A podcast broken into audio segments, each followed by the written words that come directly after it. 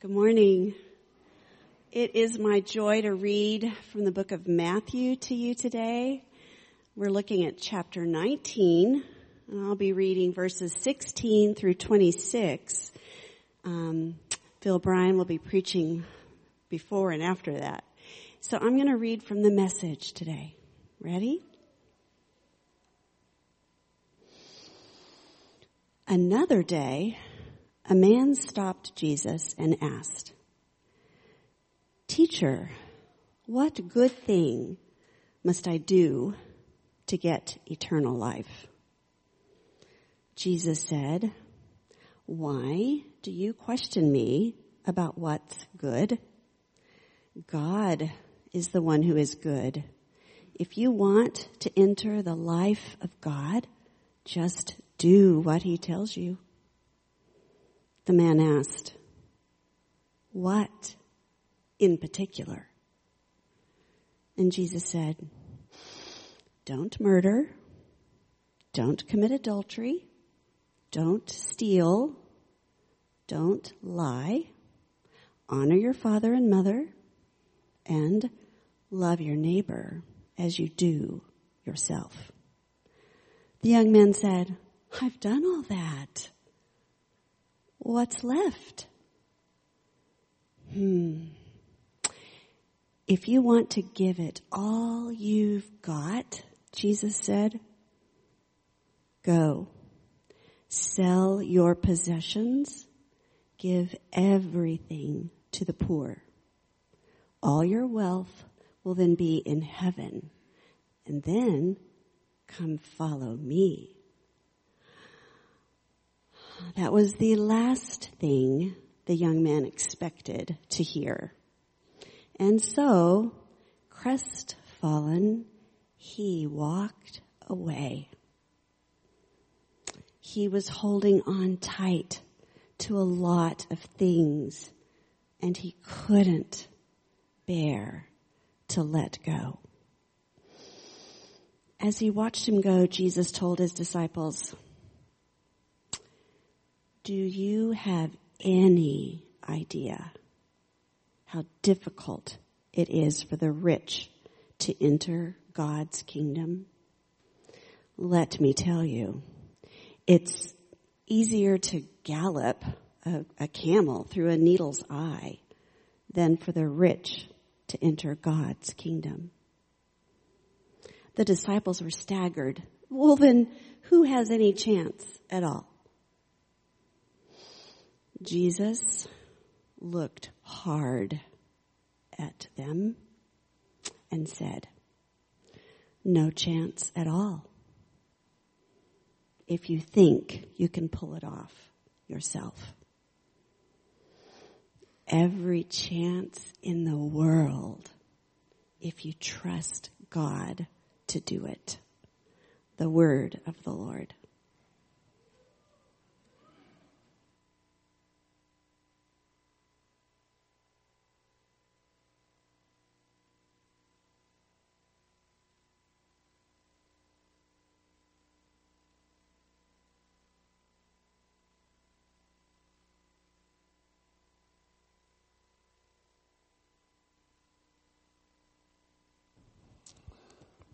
Anybody else want to get a copy of the Carrie Jane Smith audio Bible? I'd contribute to that, that project, just so we're clear. okay.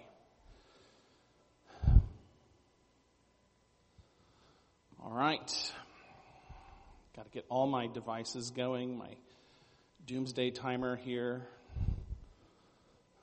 Really, I can just watch from my my people who reliably nod off, you always send a good message. Thank you.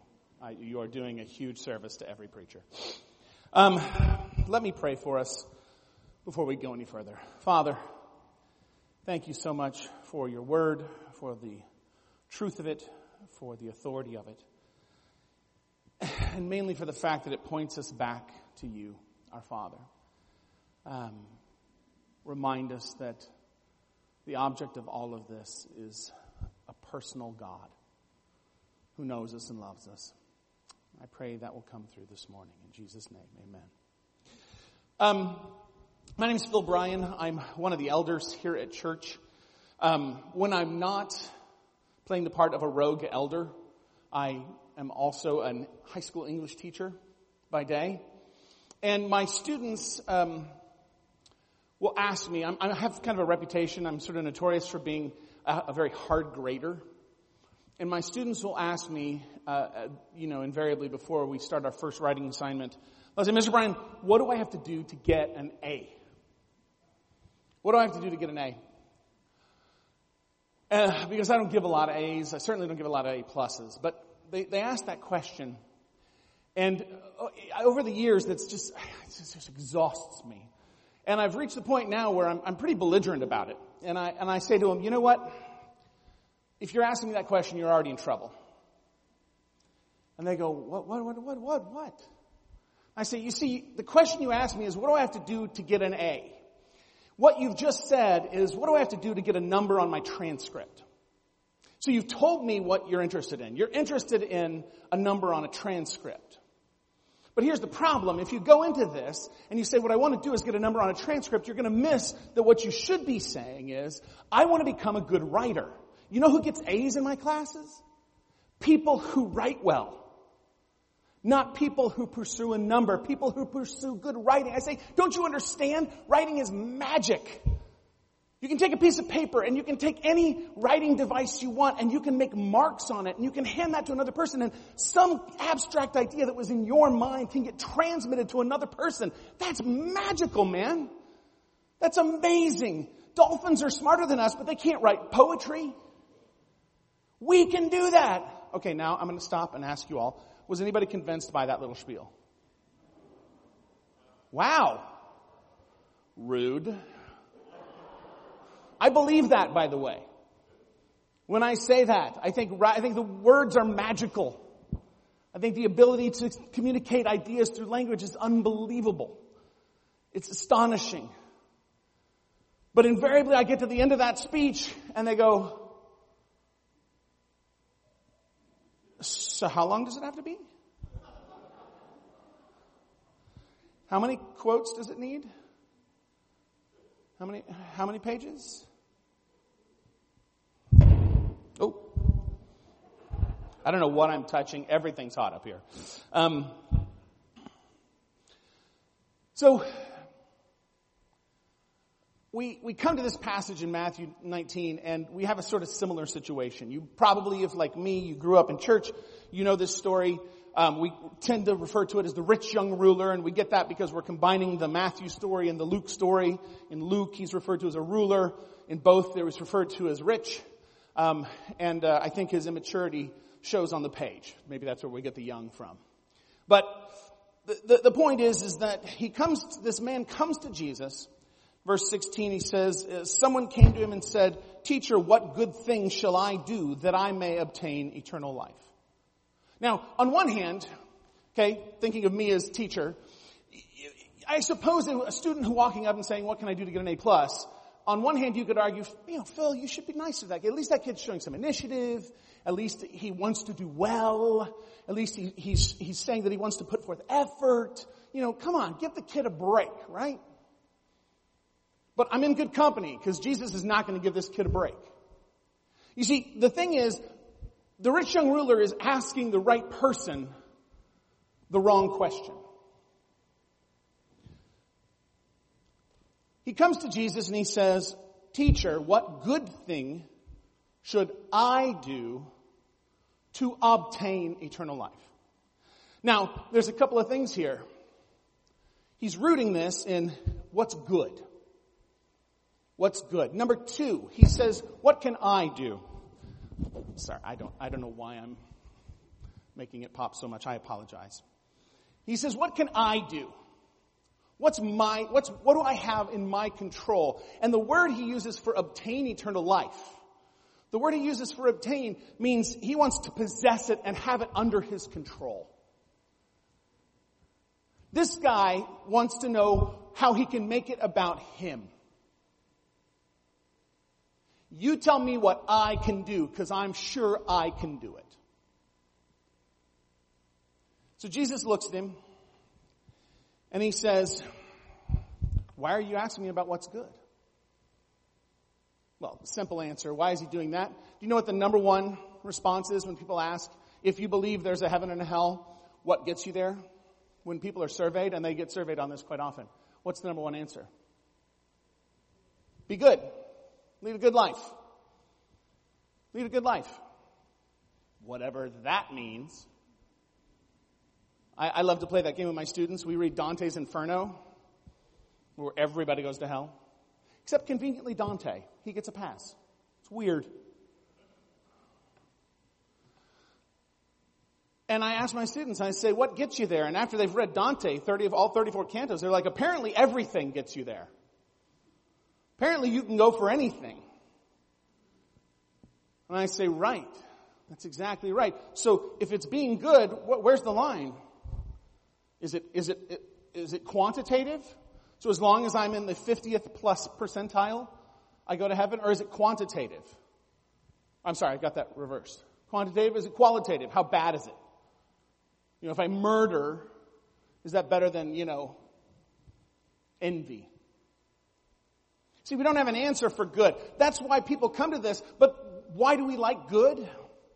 Because it puts it back in my control, doesn't it? We like having things we can count. I was a good boy today. Phil gets a gold star in his chart. This guy comes to Jesus and he says, what should I do? What should I do? And he says, why are you asking me about what's good? And then he says, there's only one who's good. In Luke it says, only God is good. There's only one that's good. He says, but if you wish to enter into life, keep the commandments. Now, by saying this statement, why are you asking me about good? There's only one that's good. Jesus is in a really sneaky way affirming his deity. It's kind of cool, actually. He's saying, look, if you really want to know about good, I can actually tell you. Because I'm the only one. I'm the only one. So on one hand, he's affirming his own deity, but that's going right past this kid, isn't it? This kid's going, well, why is he talking about, just like my students go, why is he talking about magical writing? Just tell me what to do to get the A. Jesus says, why are you asking about good? Only God's good. But I'll go ahead and answer. Because I can. He says, if you want to enter into life, keep the commandments. Now you notice what word gets omitted here when Jesus says it. Eternal. Eternal life gets omitted.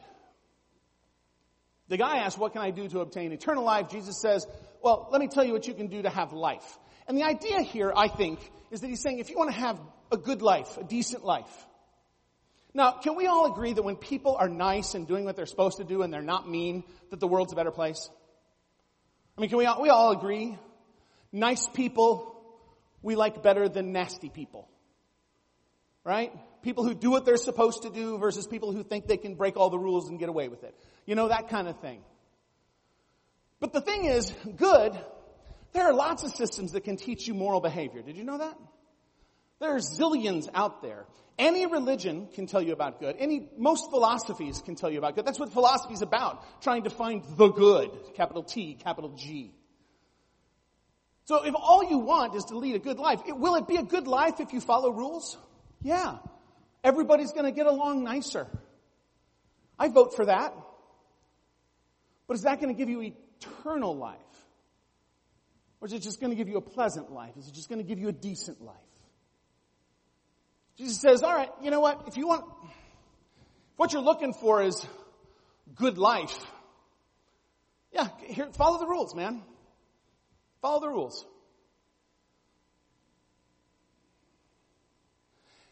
And the guy says to him, which ones?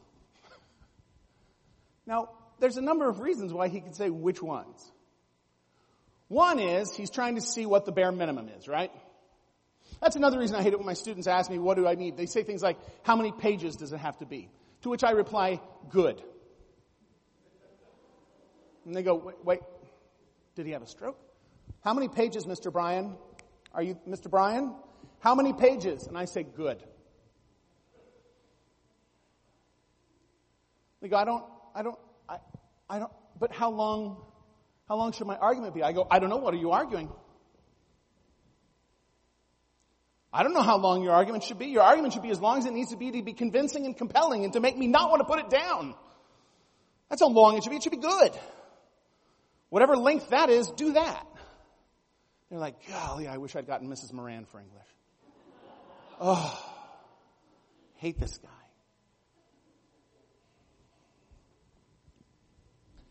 He says, which ones? On one hand, he could be asking, what's the minimum I have to get by with? What's the minimal requirement? But the other thing is that the Pharisees, over years, all right, the religious leadership, the rabbis, they had all sat around and they'd added a bunch of rules to God's rules. Because, you know, 600 plus aren't enough. Let's put a few more in. Now, I said a minute ago, it wouldn't the world be a nicer place if we all followed rules? But how many of you all like following rules? Let's follow up with that question. How many people just love it? Please just give me rules.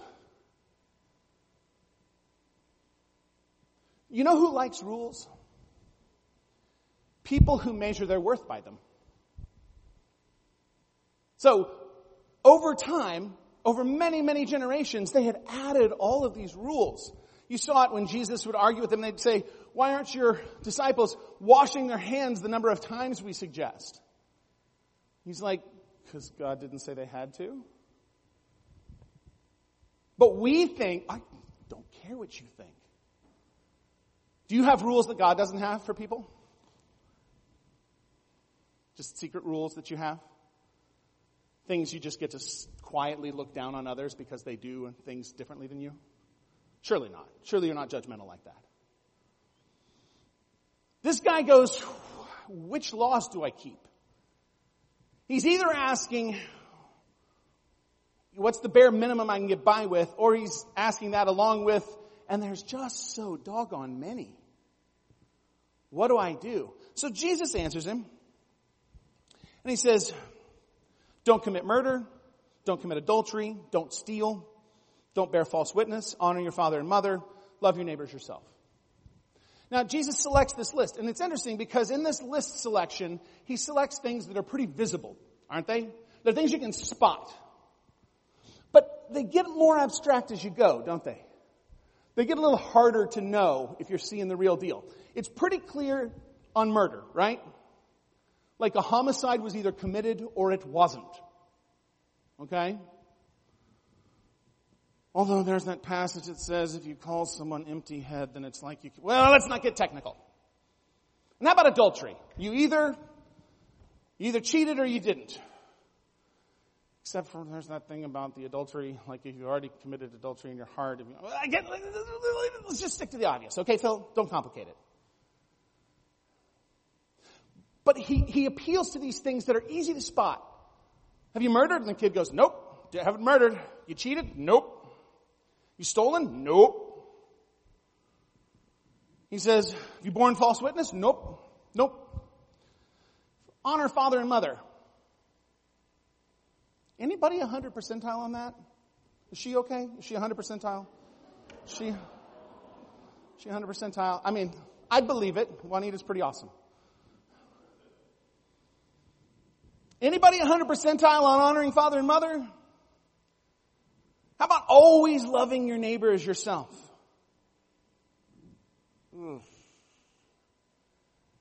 Uh, it gets trickier as it goes, doesn't it?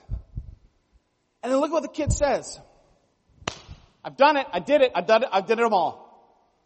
I did them all. I've done them. So what else? Can you hear the smugness in his, in his reply? I've done all those. I've kept all those. What, is there anything I'm lacking? It's like a challenge. Is there anything? Can you spot anything? Am I good? Are we good? Am I good? Just say the word, Jesus. Man, like, so not only is he arrogant, he's self-righteous, and he's delusional. He's managed to convince himself of how good he is. But you kind of get that, right? Don't you want to be good? You want to tell yourself you're, you're one of the good guys, don't you? I don't think you get up in the morning and go, you know, I want to be, I want the people around me today to think of me as a bad guy. I want my coworkers to go, what a jerk. You know, I hope the wife and kids are like, let's, can't wait for dad to leave. I think we all get up in the morning and go, you know, I, I want to be a good guy. I want to be on the good side of the equation. I get the impulse. The problem is, do you really think you're hitting the mark? This kid has told himself he is. I've done all those things. I've done all those things.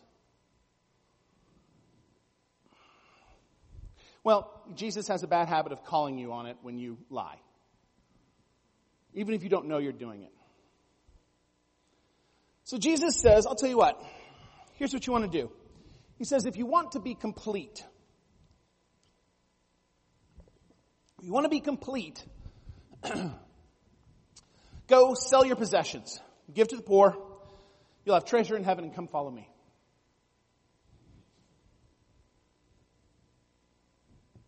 Now, what does complete mean here? the, the, word can also be translated perfect. Earlier in this, in this, in the book of Matthew, it's the same words used and means perfect. Okay. Mr. Bullseye. You're sure you got it? I just need you to throw one more dart.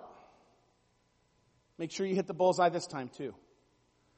You, you, you're sure you're good, so let's just, let's just do it. Let's go full tilt, man. This would be good. Just get rid of all your stuff, give it to the poor. Come follow me.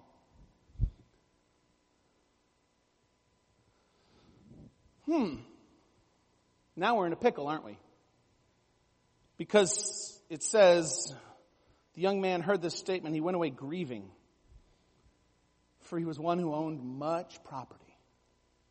Isn't it funny where Jesus hits you?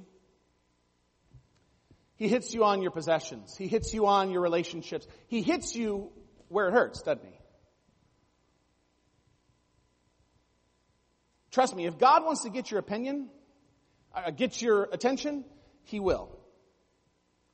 If He wants to get your attention, He'll hit you right where you're going to feel it the most. He looks at this kid and He says, if you really want perfection, all it'll take is you giving away everything. Then we can talk about perfect. Oh, by the way, and follow me. Now you notice that that bookends nicely with the first verse where he says, tell me what I can do. Does this kid have any, any interest in a relationship with Jesus? Did he walk up and say, I want to be one of your disciples? Heck, even the naked demon possessed guy who ran around the tombs afterwards said, can I please come with you? This guy's so righteous that he doesn't want to follow Jesus? He's not interested in being a disciple. He's not interested in a relationship. He's interested in a checklist that will absolutely confirm what he believes is his own righteousness, derived of his own work. He has no interest at all in the one who is truly good because he's so concerned about his own goodness. Ironic, isn't it? I want to be such a good person that I miss that I can't be but I could know the one who is.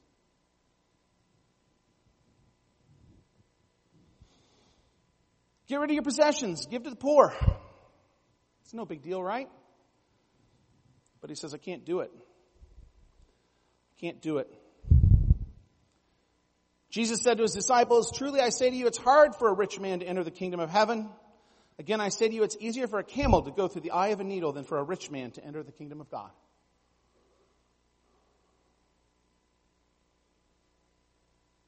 Now, there's no way to get around the fact that, that this is definitely talking about money.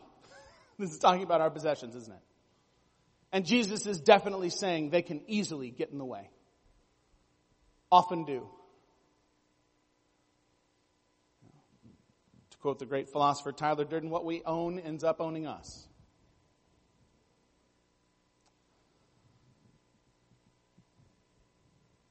All he had to do was give something away, and he couldn't do it.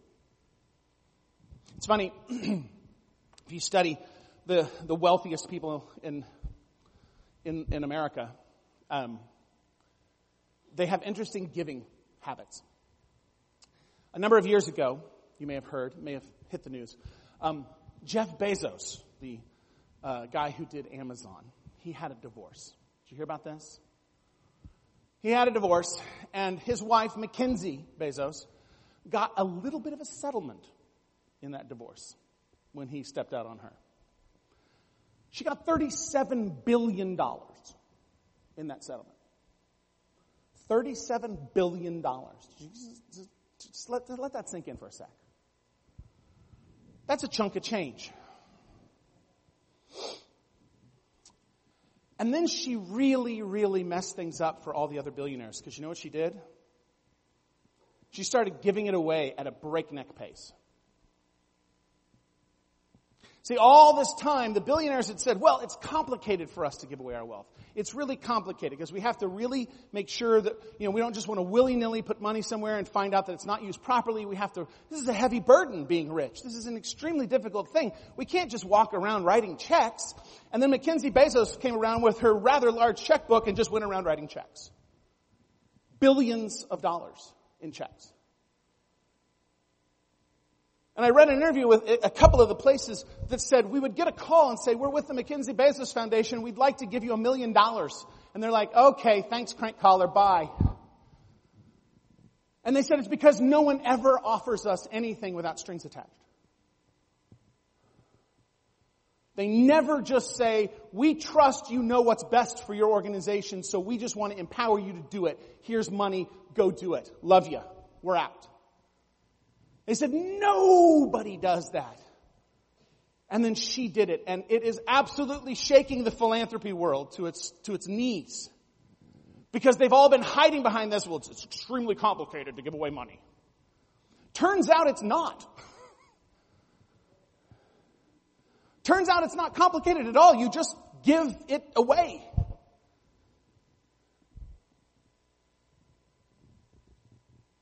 You see, the problem is, is that if you're convinced it belongs to you in the first place, then you can convince yourself of this heightened responsibility, right? See, this is mine. God entrusted this to me. I don't know if Mackenzie Bezos knows Jesus, but she's freer with the money than most Christians.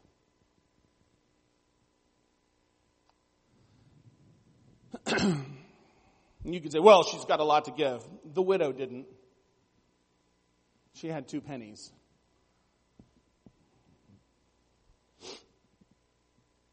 When the disciples heard this, they were astonished and said, then who can be saved? Now, why would the disciples be astonished at the statement? What is the assumption here? It's a little, it's a little veiled prosperity theology, isn't it? See, we can't escape the fact that if we look at somebody who's doing well, what do we think?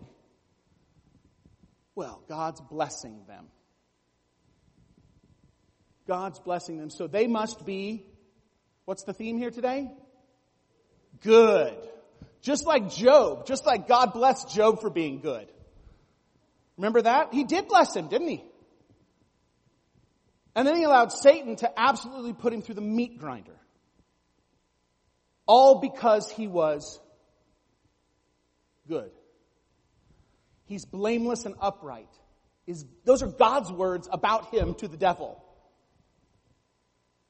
See, we have this skewed sense, don't we? And we, it's deep down. We can't help it. The disciples are astonished. And they go, well, if a rich guy can't get in, if a rich guy can't get in, how's anybody stand a chance? And Jesus is like, don't you understand? They're the ones who are going to have trouble. They're the ones. Who can be saved? Jesus looked at them and he said, with people this is impossible. With God, all things are possible.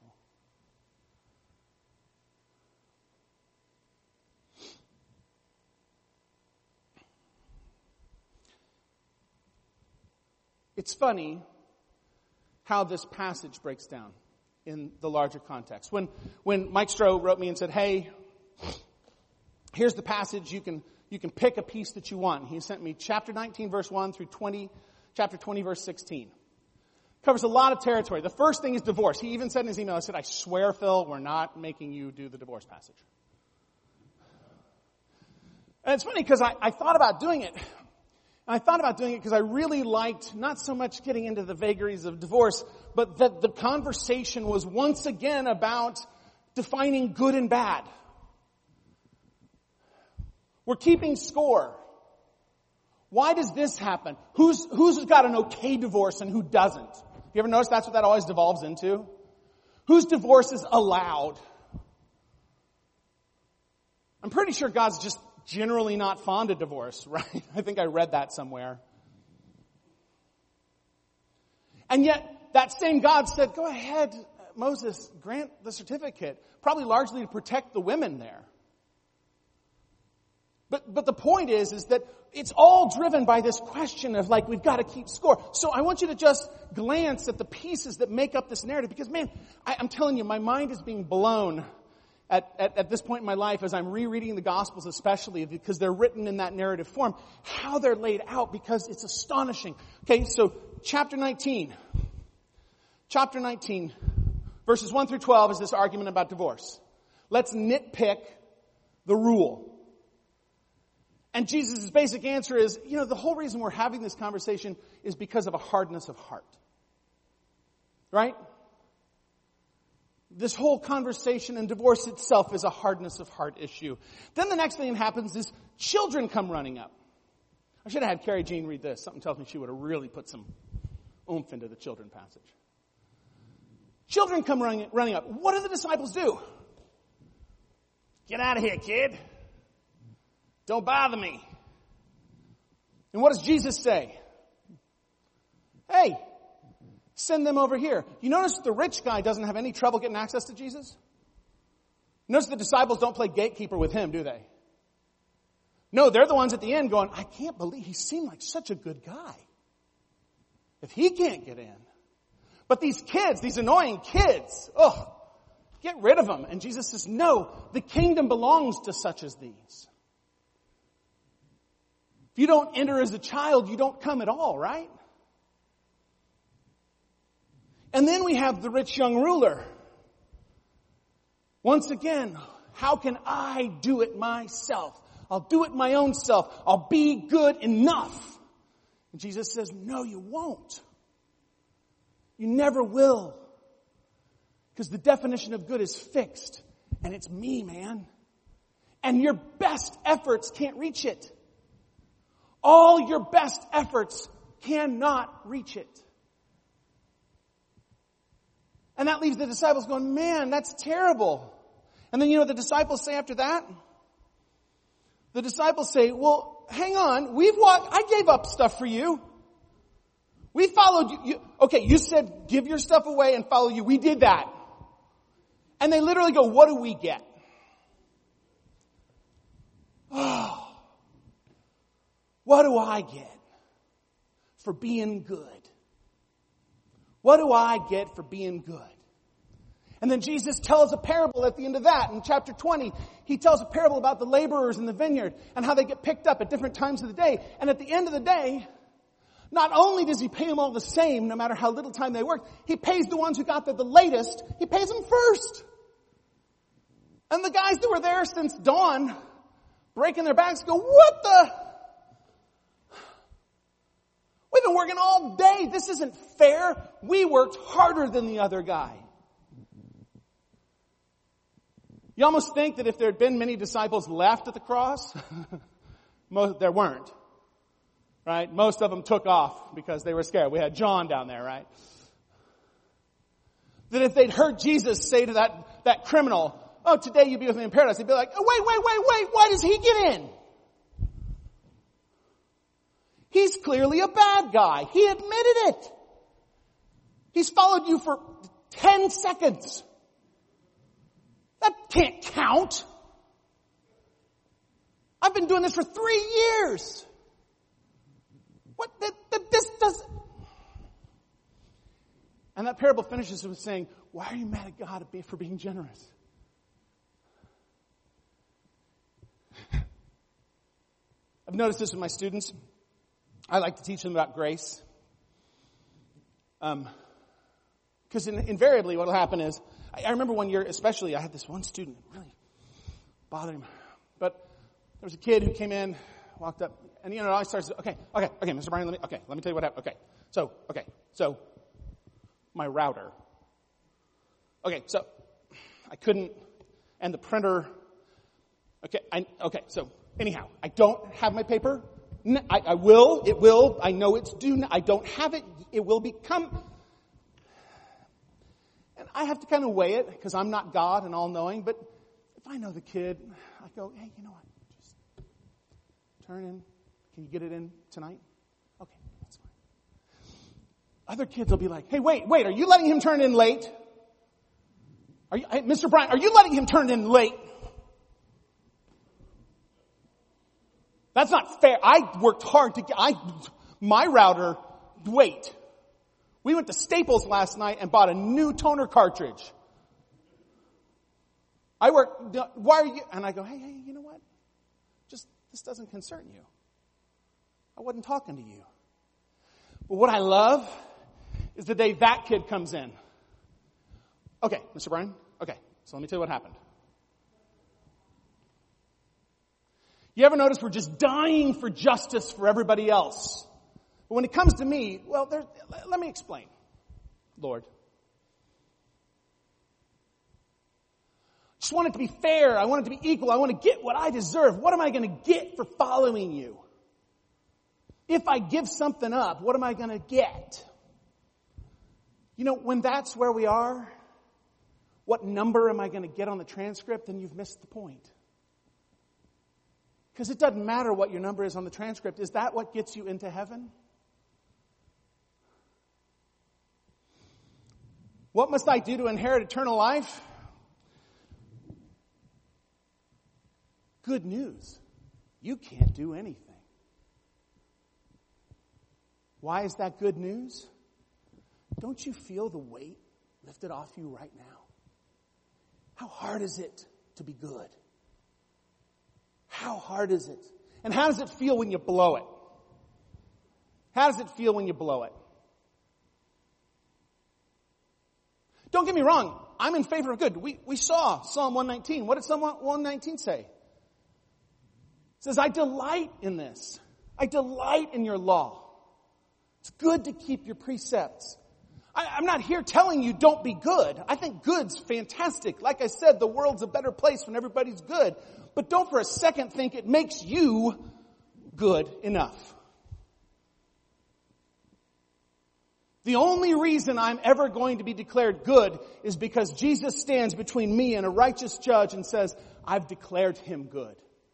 Put him on my account. Put him on my account. I paid the price for him because he could never be good enough. So I don't want to be standing there going, well, Jesus, let me handle this. Lord, I've been pretty great. I've been pretty great. I'm sure you saw me a few times. I mean, word got out occasionally how good I could be. No, I'm going to be over there behind Jesus going, I'm with him.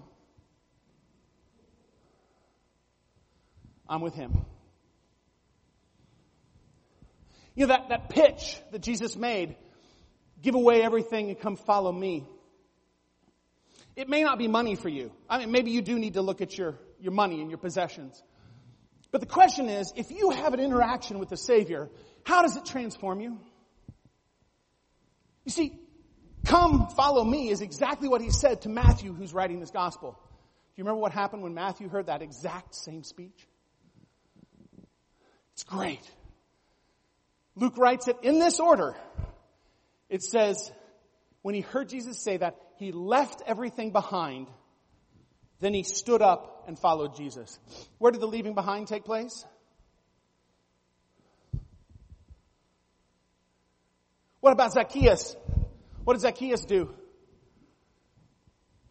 What did Zacchaeus and Matthew do? Apparently tax collectors, what they do, when they suddenly find a savior who says, I love you even though you're not good, you know what they do?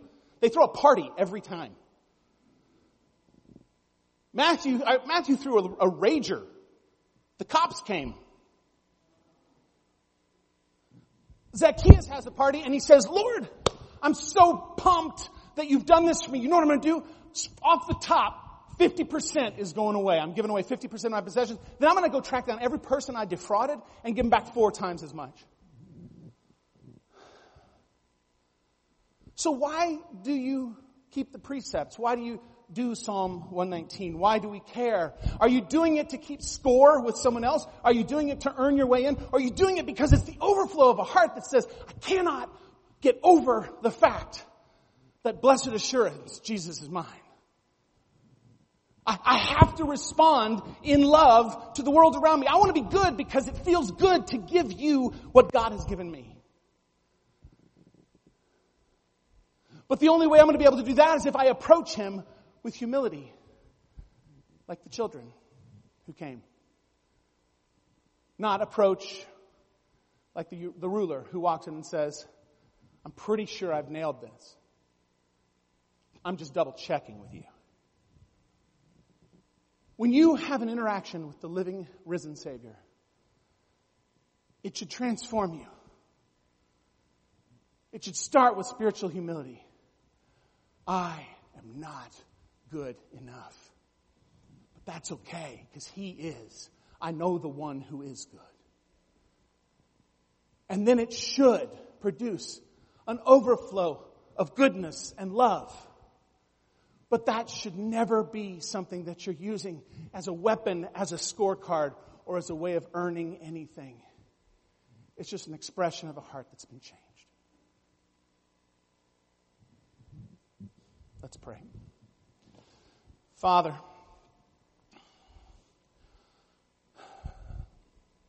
remind us where we lose the plot, where we're trying to get a number on a scorecard instead of becoming the people who know you. God, I want my goodness to be from you and for you. I want all of us as followers of you to be known as people marked by love, not by competition or judgment, but by love. And let us always have the humility to look at those who, who aren't doing good and say, trust me, I'm no better than you. I'm just like you. Father, thank you so much for your love that covers me. Thank you for your goodness that suffices for all of us who are not good. Thank you that it's okay that I'm not good. God, help me to try. Help me to apologize when I fail. But mainly, let me trust in you and in your goodness. Thank you, Father. In Jesus' name, amen. Let us stand together.